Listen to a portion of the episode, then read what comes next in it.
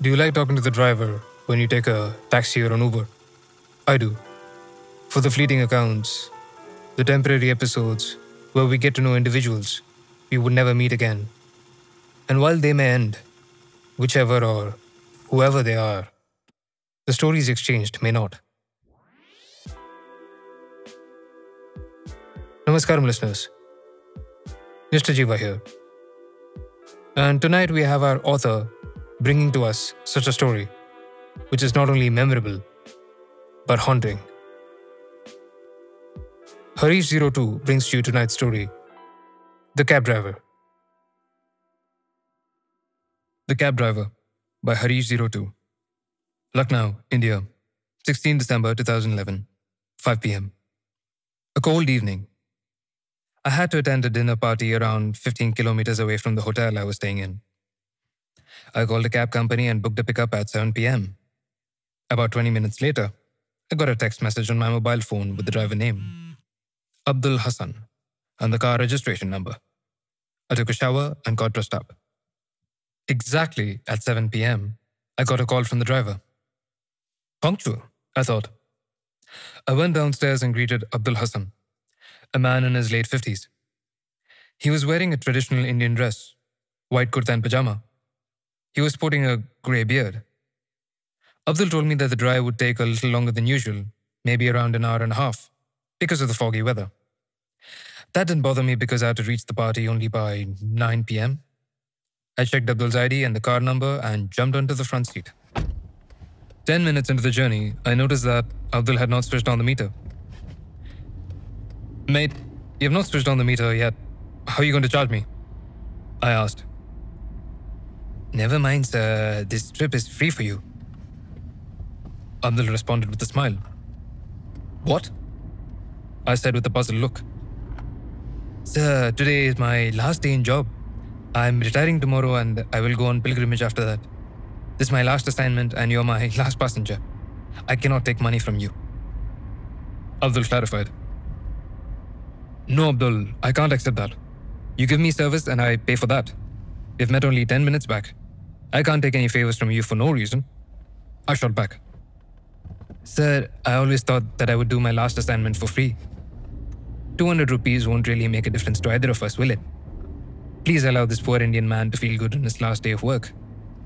Abdul said. I could not argue any further. I just smiled and thought that simple good things still have not vanished from this world entirely, and sometimes it is these poor people who remind us of these good things. I started chatting with Abdul. He had been driving for 35 years, it seems. Never once have I missed a pickup, sir. Never once.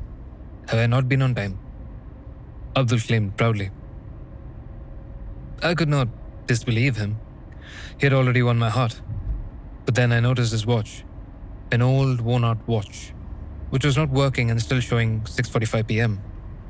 I found it funny that a man who was wearing a dead watch was claiming to be so punctual. Your watch is dead, Abdul. I said a bit sarcastically. Oh, my father gave this watch to me. It doesn't work, but it's my lucky charm. So I wear it all the time. But I don't really need a watch to be on time.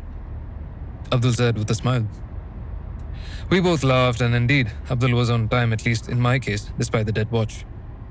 We continued to talk about various other things his family, my family, or the city, and many more. 90 minutes spent with a good man. And we reached my destination, sharp at 8.30 p.m. I got down from the car and said to Abdul, You're a good man, Abdul. I know you won't take money from me, but just as a memory of this drive, I insist you take this watch of mine. Don't say no. I took my watch off and gave it to Abdul. Abdul resisted initially, but accepted my little gift finally. I thanked Abdul and we said goodbye to each other. Abdul left, and I walked into the dinner party. About five minutes later, my phone rang.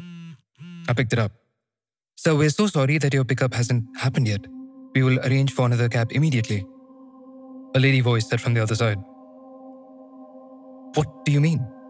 I was picked up by a driver sharp on time, and in fact, I have reached my destination now. I replied. Who, who picked you up, sir? The lady asked, after a pause. Abdul Hassan, the driver who was supposed to pick me up? I checked his ID and the car registration number before boarding. Sir, you must be confused. Somebody else may have picked you up. Abdul Hassan died in a road accident at around 6:45 p.m. today, 15 minutes before your pickup time. He was on the way to pick you up when he met with the accident. We have been informed about his death just now. I froze. I understood why Abdul didn't take any money from me. Because he didn't need any. And he was on time as he had claimed, even on his last assignment.